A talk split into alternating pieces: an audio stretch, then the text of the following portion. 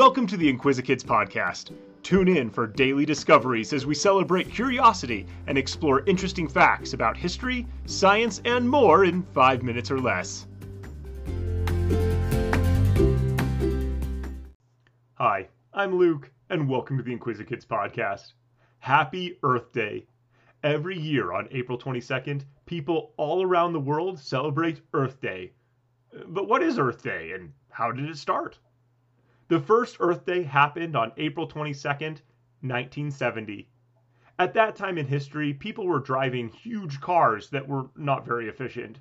These cars used lots of leaded gas, and that is not good for the environment.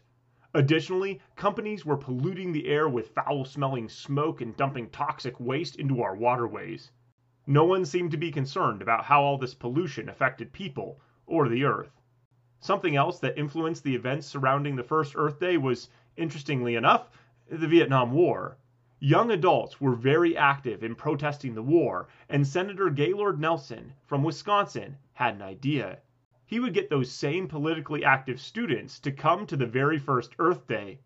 Then Nelson recruited others to help him spread the word. Pete McCloskey joined him as his co chair, and Denis Hayes headed up the effort with college students. They planned the first Earth Day right in the middle of spring break and final exams so that all students would be on campus and could participate. On that first Earth Day, it is estimated that over 20 million people across America came together to learn more about how they could protect the Earth.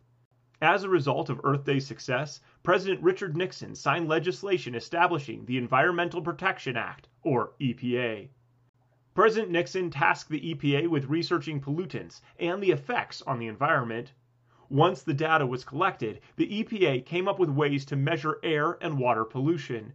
They were able to monitor these levels and enforce penalties when industries and companies exceeded the standard limits. Earth Day had made a difference. Earth Day celebrations continued and grew.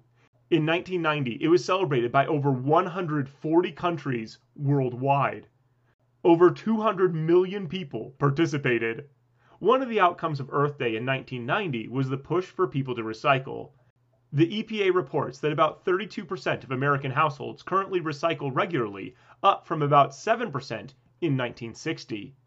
November 15th has been designated America Recycles Day.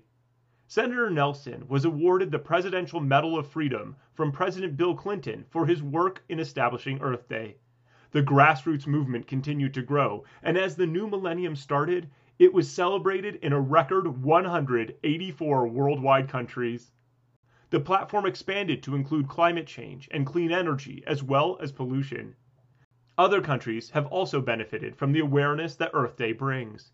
In 2012, in China, over 100,000 people rode a bike to work instead of using cars. The people of Afghanistan marked 2011's Earth Day by planting 28 million trees. You can celebrate Earth Day today. Here are some things you can do to help our planet. Put on some gloves, grab a trash bag, and head outdoors. Spend some time picking up the trash you find. Plant something. You can plant a tree, a flower, or a garden. Remember that plants give us oxygen when they perform photosynthesis. More plants means more oxygen. Turn off the lights when you leave the room. Save electricity wherever you can. Don't run water while you brush your teeth, and take a shorter shower to conserve water. Take charge of your family's recycling. There are so many things that even kids, like you, can do to help our Earth. Happy Earth Day.